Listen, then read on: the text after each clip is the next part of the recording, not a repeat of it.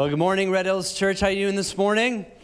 Good. So good to see you. I am really excited about uh, tomorrow. We start our twenty-one days of prayer and fasting, something that we've been doing for the last four years, and uh, something that I always think is an amazing thing to do at the beginning of the year, to focus on Jesus uh, and, and reorient our own lives around him. And we do that through the practice of prayer. And normally we do twenty-one days of just prayer, but we're adding fasting to it. Uh, and so I'm fasting a meal every day. And I'm fasting sweets, uh, and so uh, I'm going to take that time. Uh, whenever you fast something, you give something up, um, and you focus on Jesus in that dependency. So it doesn't always have to be food. It could be technology, social media. Uh, not technology if you're watching church online. All right, don't don't fast that. But uh, it could be a lot of things that um, that maybe you spend a lot of your time doing, or things that you really like that you can give up for the Lord. Uh, and so that starts tomorrow. And we have uh, a couple ways that you can connect uh, and be a part of that. The first way is uh, that you can go to our website, download the prayer guide, or you can grab one on your way out. Um, it's got uh, uh, just a great way to engage with Scripture and in prayer. Uh, you can text um, the uh, the number on the screen. We'll get it up there. If you want to get a text update every morning like I do, uh, I need reminder, um, you can text Pray twenty twenty-two to nine four zero zero zero. We will send you uh, in the morning um, uh, a link to uh, uh, our video. We're going to do a devotional every day, and then we also have a a Spotify playlist that you can play um, uh, of worship music as you pray. So we're just asking to watch the video, to join us for prayer, ten or fifteen minutes. Uh, you can do it on your own schedule, in your own time. You can do it in the morning. You can do it at night. Uh, just encourage you to do it. Do something and um, and engage uh, with prayer. And I promise you in twenty-one days um, that you'll be closer to Jesus and you'll see things uh, happen and move in your life. Well, today I thought, in anticipation for twenty-one days of prayer, to talk about prayer. And so the title of my message today is Prayer Works, Prayer Works. And we're going to be in the book of James. So if you have your Bibles, your phone, you can turn to James chapter five. We're going to get to that in a moment. Uh, but I want to talk about prayer and the fact that prayer works. I love it when things in my life work. Anybody with me? Uh, I love it when things work. I can't stand it when things don't work. I think sometimes we take for granted that our car starts up every morning. But I don't know about you, but but uh, throughout uh, my life in owning cars, uh, there is the check engine light that is like dreaded in my life. Because I buy cars with one hundred thousand miles on them, uh, it always seems like I buy a car when someone is getting rid of them. And I have a G M C, which I think they come from the factory with the check engine light on. Like, it's just par for the course with a G M C. I mean, it's fourteen, fifteen years old. Um, but but fortunately, I live in Yamhill County. And there's a reason that I'm fortunate, because I used to live in Multnomah County. And you'd have to take your car to the D E Q every time you registered it. How many of you know what I'm talking about? And if your check engine light was on, you would be rejected. And then you'd have to drive down the street. And you, if you drive down the street by D E Q, there's all these like little businesses advertising to fix your check engine light. A thousand dollars later, you've got a brand new catalytic converter. When I used to think about my check engine light, I thought my transmission was going out or the engine. I found out that you can drive your car a very long ways with that check engine light. But it still bothers me, right? It still bothers me because I like things to work. You know, prayer uh, is something that we all have an idea and a view of prayer. And we've all had experience with prayer where sometimes it works and sometimes it doesn't work. And I want to talk about that today and dive a little deeper in this uh, topic of, of prayer. Um, And, and, and in the book of James, I love the book of James. A lot of people like the book of James because what James does is he takes deep, rich theology and he dials it down to, it's like cookies on the bottom shelf for everyone to understand. A lot of people will say James is their favorite book, I think purely because they can understand what James is saying. Like, you don't read a passage of James and think, I wonder what he meant by that. You might read Romans and think that and ask that question all day, but James is pretty clear. And he's pretty clear about faith. The theme verse in James is James two seventeen. He says this, in the same way, faith by itself, if it is not accompanied by works, is dead. All right? What is he saying? James is saying this, that real faith, authentic faith, genuine faith produces a result. Now, don't be misled by what may, some people think. He's not saying that we have a faith of works. He knows Paul's theology, right? That you are saved by grace through faith, not of yourself, not by works. So it's not a faith of works. It's a faith that is evidenced by works. And he says, if you don't see the results of your faith, if it is not effective in your life, then your faith is dead. And so the theme of James is your faith works. Your faith works. And then when he talks about prayer, I think he's saying your prayer works. Your prayer works. Now, I have to give you a little warning before I jump into this. It's a little warning. In the last nine years that I've been preaching at this church, every time I've preached about prayer, there's been controversy. I've gotten an email. I've gotten, you know, you're going to let the devil into the church. Like, I've gotten that. I've gotten a lot of controversy around prayer. So I'm almost expecting an email Monday morning, uh, what I said or what I didn't say about prayer. So don't email, just call me up and set up a meeting. Um, but but here's why. Because a lot of people have different views about prayer. And they have different opinions about prayer. And a lot of times, what you pray, how you pray, and what you think about prayer is determined by something larger that I want to talk about today. So I want to talk about prayer. But first of all, I want to talk about what shapes your prayer. And what shapes your prayer is this theological, uh, doctrinal view of God's providence. Now, m- maybe you've heard it called God's sovereignty. Same word, providence, sovereignty. It means the same thing. When we talk about God's providence, we're talking about the way God rules, the way God governs, how he interacts with humans in the world around him. You could say that providence is would be God's politics, like how he executes his plan in creation. And, and I'm going to make an audacious statement today, and, and it's something I believe to be true, that what you believe about God's providence determines what you believe about prayer. And, and so what you believe about prayer is determined by your view of God's providence. So I'm going to go a little deep for a moment, so I want you to hang with me. I want to talk about three views of the providence of God. Maybe some of you are new to Christianity. These views have been debated for the last five hundred years, okay? And so I'm going to talk about those views. There are three, there are two primary views of God's providence. Three I'm going to talk about today. The first one is this. It's called meticulous providence. Meticulous providence. And meticulous providence is the uh, belief that God controls everything, every detail that happens in the world, that God is in complete control, that nothing happens in our world, in our culture, in our families, in our life without God uh, causing it to happen. All right, and, and so this view would uh, be uh, in the camp of Calvinism or Reformed tradition. Uh, and, and so... Um, Nothing happens, uh, good, bad, ugly, or evil, without God being part of it, all right? Uh, and um, a lot of Christians, a lot of, like, smart people believe in the meticulous providence. I went to a seminary that believed in meticulous providence. And the way you pray when you believe in meticulous providence is you primarily pray to align yourself with God's will. And so the thinking is, if God has a plan that's been predetermined for my life, then, then I don't choose that plan. I must align myself with God so I can walk out his plan and the details that he has already determined before I was born. And so prayer becomes largely alignment of my will with God's will.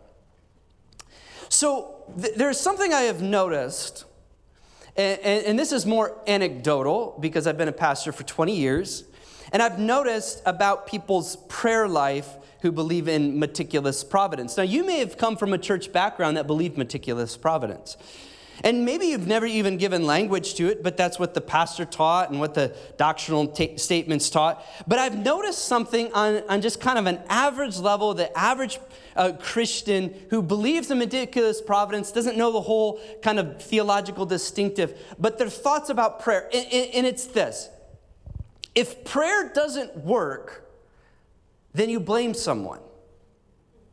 And if prayer doesn't work, you blame God. Because God is in control. God runs all the details of life. Everything happens, good, bad, ugly, and evil, by God's approval, and some would say by God's cause. Yes, that everything bad and evil would happen by be caused by God. And if I pray and my prayer doesn't get answered the way I think it's going to get answered, I've got to blame someone, and I blame God. Why would God not heal? Why would God not do this? You know, wh- what is wrong uh, with, with God that he would not do what I've asked him to do? The other extreme, or the other side, is called free will providence. Now, I've got this book called Across the Spectrum, and it's two people um, writing back and forth, arguing theological distinctives. One's from Calvinism, which is what I just explained. One's from Arminianism, which is what I will explain. You could say one is Reformed, one is like a Wesleyan tradition. And so free will providence is the idea that uh, I have complete choice and free will how to act, how to live in our culture, uh, in, in life. And so um, a, a meticulous providence would say that you don't choose God, God chooses you. Like you are predestined by God, meaning he chose you. And there's something predest- double predestination. I won't even talk about that. But free will pro- providence is that you choose God, that you have a choice to make um, to accept his grace and accept his love, uh, and you can reject it, or you can accept it, but the choice and the power is in your hands. Someone meticulous providence would say, no, no, you don't have a choice. You might think you have a choice, and it might feel like you have a choice, but God actually did a work in the Holy Spirit in your life, and God chose you. And so free will providence, uh, when you pray, you pray to Uh, move God's heart and move God's hand to action. You plead God uh, for action. And, and I see at the extreme end of the free will providence spectrum is this, is that when your prayer doesn't work, who do you blame? You blame yourself. Right? If I have the ultimate choice and my prayer didn't do what the Bible said my prayer would do, then maybe I just don't have enough faith. Or worse, you ever been in a prayer meeting where one person prays for another person, they don't get healed and nothing happens, and they say something like, you don't have enough faith. All right? We love to blame people, by the way, because we don't have a grid for the gray areas of life, and even in theology. But did you know that there's a third way? There's a third way. Oftentimes, you know that there is a third way when there are two polarizing opinions or theological distinctives, and it's called active providence.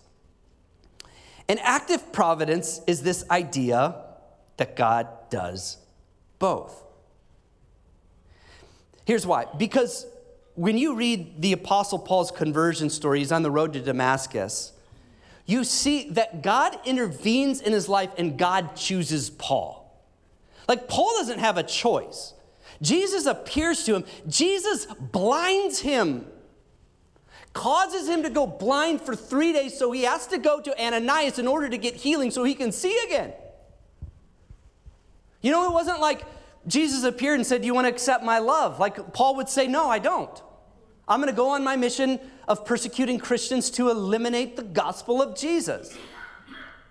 And so you see that God works in a very meticulous way in Paul's life. But then you see other instances. I'm not going to go into everyone, but even the disciples, for instance. Jesus called the disciples, come follow me. And it says they dropped everything they did and they followed him. They had a choice. So could it be that there are times where God does both? Here's what I believe. That there is a mystery There is a mystery to how God's providence interacts with human responsibility. And they are interwoven intricately, mysteriously together. That prayer and God's providence work hand in hand. Active providence. Here, here's a short analogy I can describe active providence.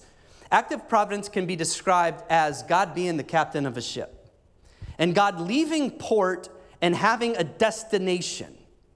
And there is nothing that's going to stop God from taking that ship to its destination.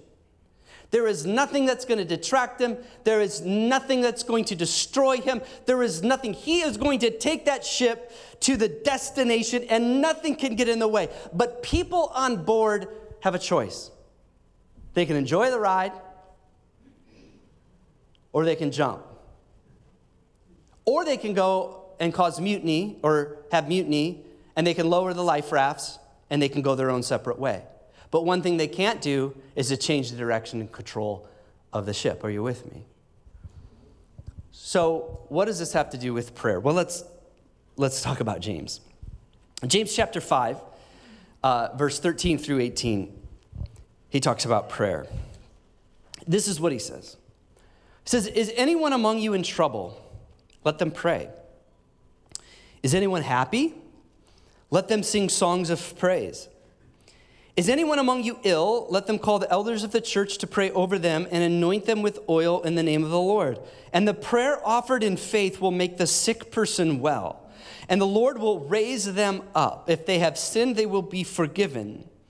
Therefore, confess your sins to each other and pray for each other so that you may be healed. The prayer of a righteous person is powerful and effective." Elijah was a human being just as we are. He prayed earnestly that it would not rain, and it did not rain on the land for three and a half years. And again he prayed, and the heavens gave rain, and the earth produced its crops. This is how we can understand James and what he believes about prayer, is that he believes that prayer works. He believes that prayer does something. That prayer is active, and that God responds to our prayers. He believes in the power of the prayer. He says this, the power uh, of prayer, uh, or the, the, the righteous man, the prayer of a righteous man is, uh, is powerful and effective. Now, if you know anything about the New Testament, and specifically I want to talk about James, it's written in the Greek language. And the Greek word for effective is the, the word energeo. And most times in the Bible, this gets translated as work. And so what you could translate this as is the prayer of a righteous man or woman powerfully works. The prayer of a righteous person powerfully works. Prayer works. Just like faith works in the mind of James, prayer works in the mind of James. And James loves to dial down the bigness of God and bring practical implications to what we believe about the gospel of Jesus. James would say if we have a faith that works, and if your faith isn't practically working, then your faith is dead. Prayer can be understood in a similar way. Prayer actually works. We have a prayer that is actually heals. We have a prayer that actually forgives. We have a prayer that is powerful in a prayer that is effective. So there are two questions that I want to answer today. And the two questions are this. How do we pray? And when do we pray? How do we pray? And when do we pray? How do we pray? It's easy for our prayer to become religious, isn't it? Formulaic. Is, does anybody find themselves repeating their prayers? All right. I do all the time. And sometimes I'm like, man, I'm so boring when I pray. And I feel like I'm finding the, the same things. And so sometimes our prayer can be very formulaic, and it become ritualistic. Uh, but prayer at its most basic meaning is communication with God. It is talking to the Lord. It is talking to God. Prayer is relational, not religious. Prayer is designed to create a connection and relationship, not in a religious sense.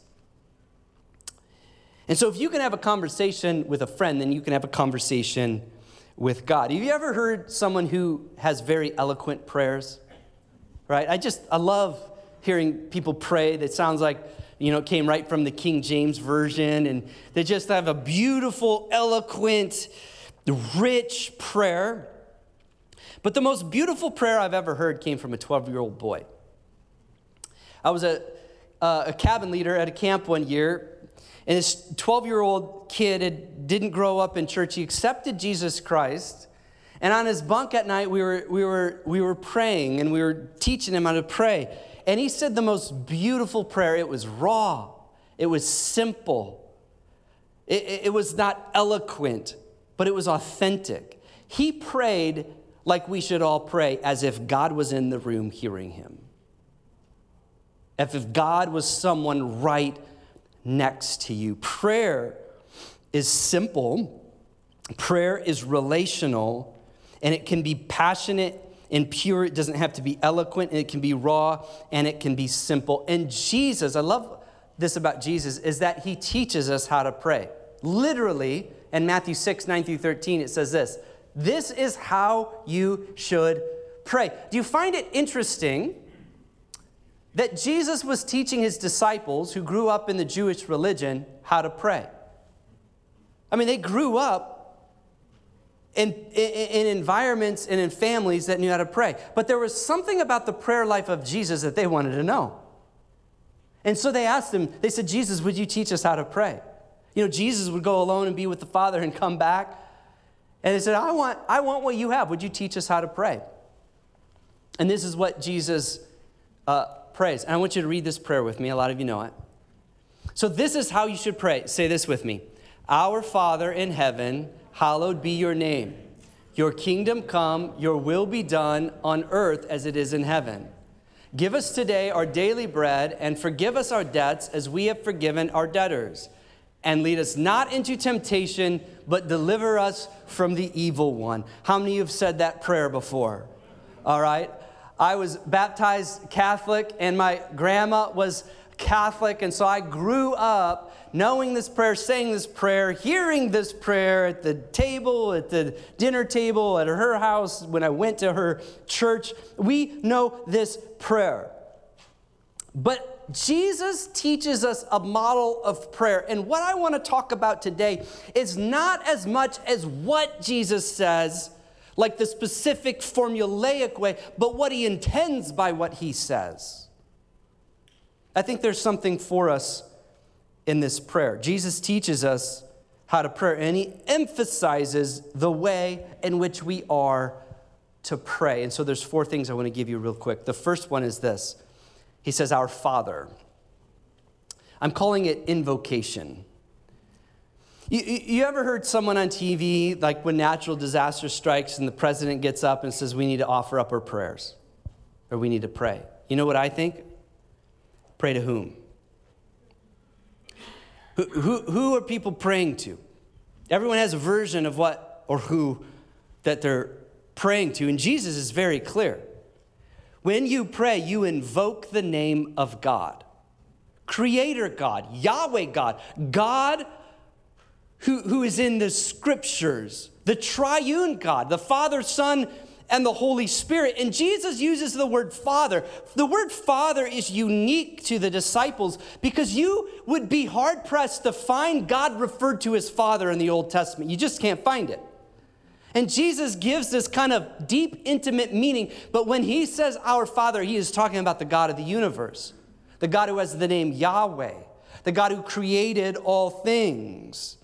And so when we pray, we pray to the Father. We pray to God. We pray to Jesus. We pray to his Holy Spirit. The second way in which we pray is adoration. So he says, "Our Father who is in heaven," right? He's telling you what God we're praying to, the one in heaven, the one of the scriptures. He says, "Hallowed," or "Holy be your name."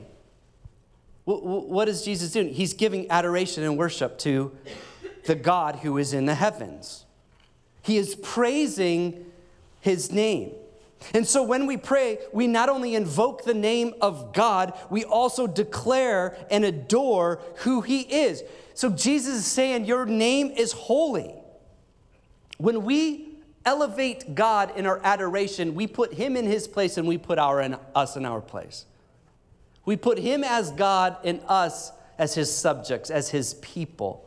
We put him as creator and us as his creation.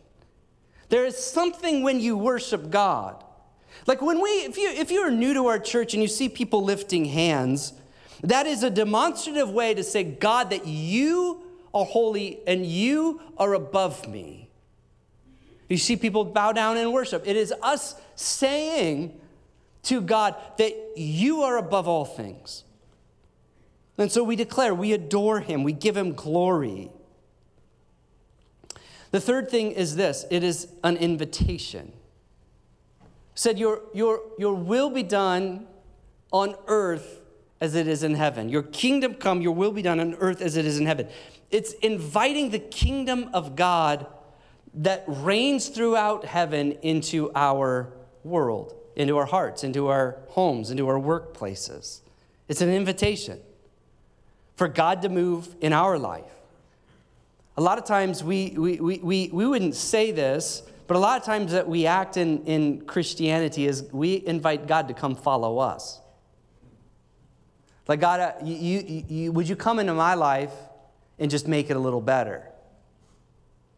Right, help my finances in my life, help, you know, help my aches and pains in my life, and uh, help the things in, in my life. And it's it's a come follow, follow me mentality instead of, no, I'm going to come follow you. And so we invite the kingdom of God into our hearts. And then Jesus says, ask for what you need.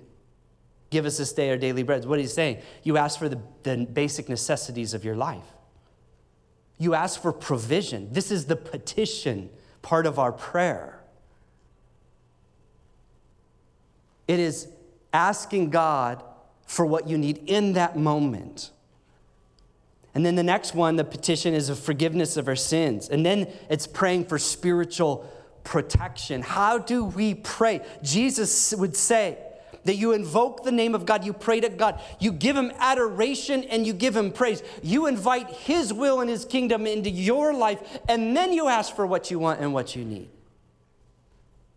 It's not just the words that he's saying, it's the model and the way and what he's emphasizing by what he's saying. And so when we pray in twenty-one days of prayer, I think this is a model that we can use. Our Father, address the Holy Trinity, the Father, Son, and the Holy Spirit. Give him praise. Worship him. Invite him into your life. And then ask for what you need. And then for what you want. The next question I want to answer as we wrap up is, when do we pray? Because I think James teaches us, when do we pray? Here's what he says. We pray. The first one is this, four things. We pray when we're in trouble. He says, if anyone has trouble, let them pray.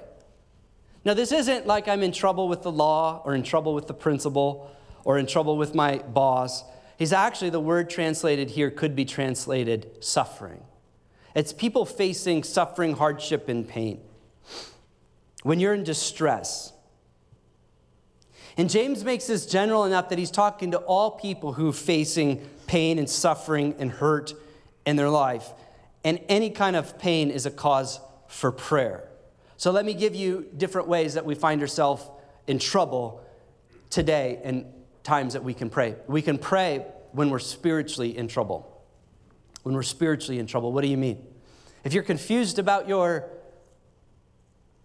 your interior life, who reigns and rules your heart, you might feel like you're in spiritual trouble. If you are the ruler of your own life, then you are in spiritual trouble.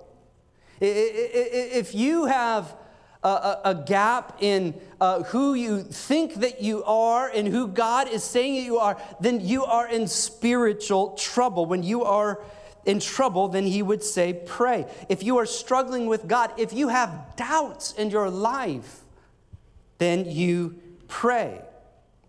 The second one is this. We pray when we're in physical suffering or physical trouble. We pray when we have aches and pains and disease and discomfort in our life.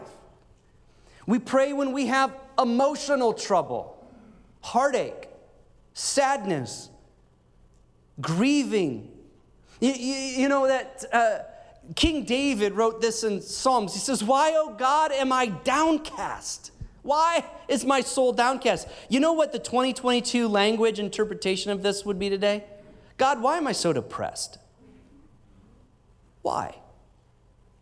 Why do I have anxiety? Why? I had someone say they left our church because I talked about psychology too much. I imagine it's because I talked a lot about anxiety during the pandemic, the number one issue that Americans are facing right now. Why do I feel the way I do? Why is my emotional life like this? Why am I sad when I should be happy? He says, pray. Financial. Maybe you're struggling to make ends meet in your life. Pray. Maybe, maybe you make too much money. Can you make too much money? I, I don't know. But Jesus talks a lot about money in the Bible. Maybe, maybe you're secure financially. Sometimes security is a dangerous place to be because we're not on our knees as much. Pray. And the last one I have, not sure I should step my foot in this one, but political. Political. We feel like our city's a mess. We feel like our country's a mess. And we, we just feel like there are people polarized. If we're in political trouble, we pray. You know what I find a lot of people not doing is praying for their leaders and praying for their elected officials. For some reason, we have walked away with that we only pray for people we agree with. If I only prayed for the people I agreed with, the people I pray for would be a very small group. It might only be myself. Because Brianne and I don't always agree on everything. But we walk away in life, we pray for the people that we agree with. And that's a A difficult place to be, because our our number one response, just just know this, that you are American and you have rights and freedoms, but you are also a Christian. And the question you need to ask yourself is, which one comes first? Which one comes first? We pray. All right, let's move to the next one. I got too quiet there. We pray when we're happy. I love that he says, if you're happy, sing songs of praise. Because he, he, he doesn't leave anyone out. He says, some of you might be struggling, but some of you might be happy. I want you to pray. I want you to sing songs of praise. He assumes that there are people in the church that are having extreme pain, but also extreme joy. And by the way, pain and joy in the Bible are not mutually exclusive. They can actually be one and the same. In fact, a theology of joy is that joy comes through suffering. But he says, if you're happy, pray. Sing songs of praise. You know, when things are bad, it's more natural to get on our knees and pray, isn't it? Like when life is in crisis, we cry out to God. And that's a good place to be. Whether you realize it or not or like it or not, it's a good place to be. But the dangerous thing that happens in the life of people is when things are going good. Have you ever read the book of Judges? All right, some of you. The book of Judges is a hard book to read because it's very violent. But in the book of Judges, there's a pattern in the book of Judges that happens twelve times. And this is what I think the author of the book of Judges wants you to see.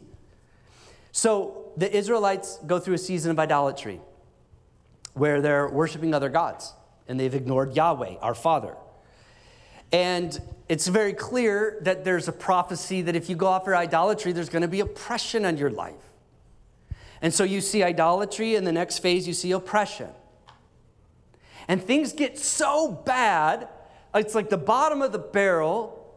And the Israelites are just like us. We haven't changed. We reach out to God when the pain of going further down the spiral is greater than the pain it takes to turn towards Him.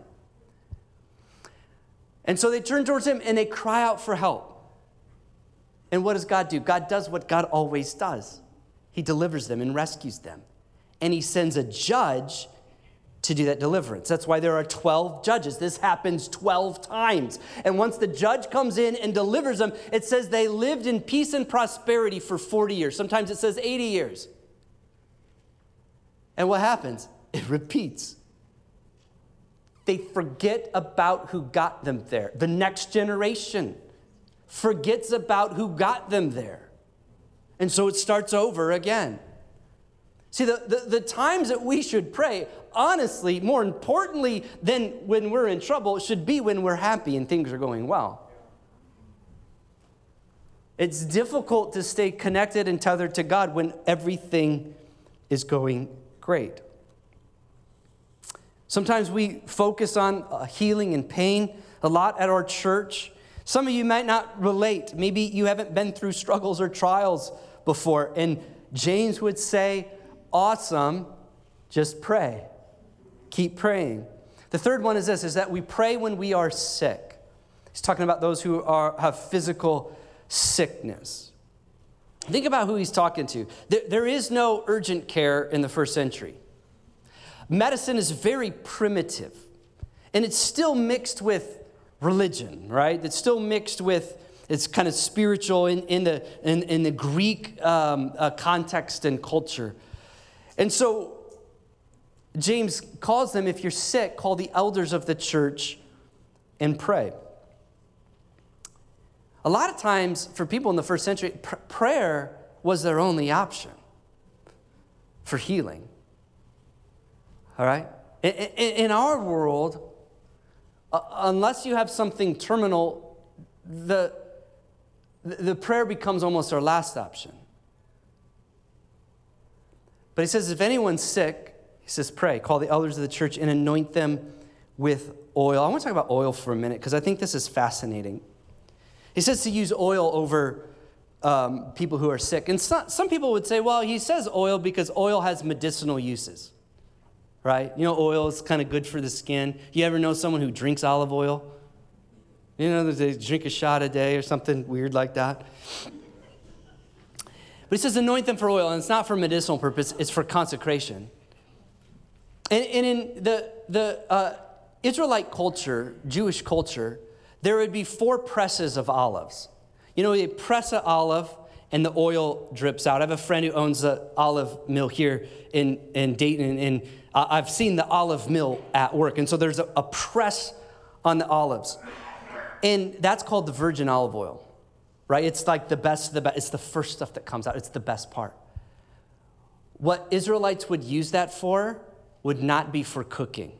They'd use that for anointing.